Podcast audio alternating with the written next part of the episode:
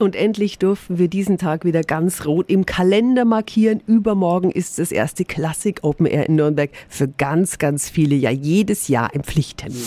dreihundertfünfundsechzig Dinge, die Sie in Franken erleben müssen. Und dann ist er wieder ein lauer Sommerabend. Picknick unter freiem Himmel und gechillte, wunderbarer Musik lauschen. Dabei ist natürlich auch wieder Kulturbürgermeisterin Julia Lehner. Warum ist das Klassik Open Air so besonders? Wir möchten den Menschen ein Angebot machen, sich mit klassischer Musik in Berührung bringen zu lassen und das eben in sehr entspannter und sehr friedvoller Atmosphäre. Jawohl, übermorgen spielen die Philharmonie. Das Motto ist Tanzen und Anfang August sind dann die Symphoniker dran. Der Eintritt ist wie immer frei. Die Stadt rechnet jeweils mit gut fünfzigtausend picknickenden Gästen. Andreas Radelmeier vom Projektbüro. Warum lieben Sie das Klassik Open Air? Wenn vor der Bühne fünfzigtausend bis achtzigtausend Menschen picknicken, die Teil eines Großereignisses sind, das eben durch dieses Picknicken auch was unfassbar Entspanntes hat.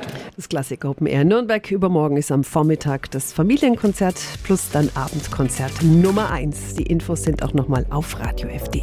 dreihundertfünfundsechzig Dinge, die Sie in Franken erleben müssen. Täglich neu in Guten Morgen Franken um zehn nach sechs und zehn nach acht. Radio F.